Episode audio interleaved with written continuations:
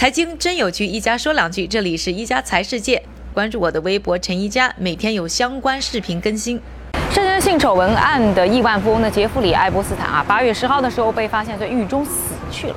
不管是警方声明的自杀，还是特朗普推特暗示的被自杀，他都带走了和他的性交易犯罪有关的那些权贵们的秘密。但是更关键的是，带走了一个我最好奇的秘密，那就是他那么多钱从哪儿来的？除了呢，我背后的这个价值啊五千六百万美元的上东区豪宅之外，他还拥有呢包括两个加勒比海小岛在内的六处高端房产。死的时候呢，他整体的身价呢达到五点五亿美元，这个数字呢还没有算上他的海外资产和艺术品的价值。但是啊，没有什么人能说得清，这个来自 Staten Island 的穷小子怎么就得到这么多的财富呢？但是今天呢，很想和大家去扒一扒他发家史上那些重要的事件和人物。其实呢，撇开性丑闻啊，白手起家的爱泼斯坦呢，可能会是很多人心中的励志楷模。一九五三年呢，出生在一个园丁家里，大学辍学呢，就去了一个私立学校当数学老师。要说呢，特特别会用关系的爱伯斯坦呢，很快通过自己的学生就认识了当时贝尔斯丹的 CEO Alan Greenberg。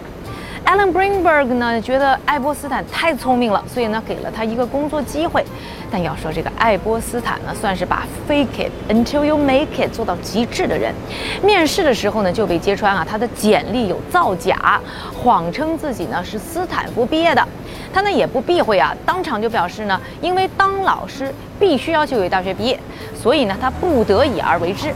贝尔斯登呢就接受了爱波斯坦呢和他当时表现出来的坦诚。进了公司以后啊，爱波斯坦呢表现得非常能干，尤其他很懂税务，帮公司呢省了很多钱。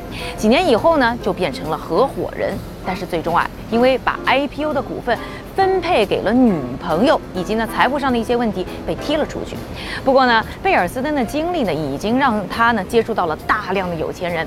他在呢1981年呢开办了自己的财富管理公司，但是啊，处理的业务范围呢却远远超过了一般私人银行。从啊孩子上学。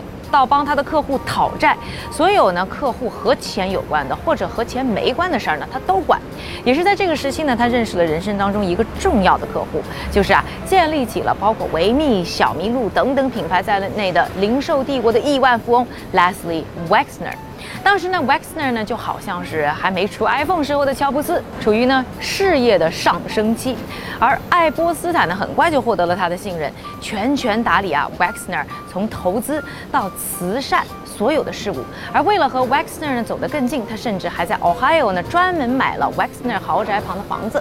也是因为 Wexner 呢，不但呢爱波斯坦挣了很多的经济费，也吸引到了更多有钱人客户，同时也得到了摩根大通私人银行的关注。在见了摩根大通的人之后呢，他促成了摩根大通对对冲基金 Highbridge 的巨型控股收购。这个案子当中，他就挣到了一千五百万美元。没人知道呢，爱波斯坦呢在每个人身上挣了多少。少钱？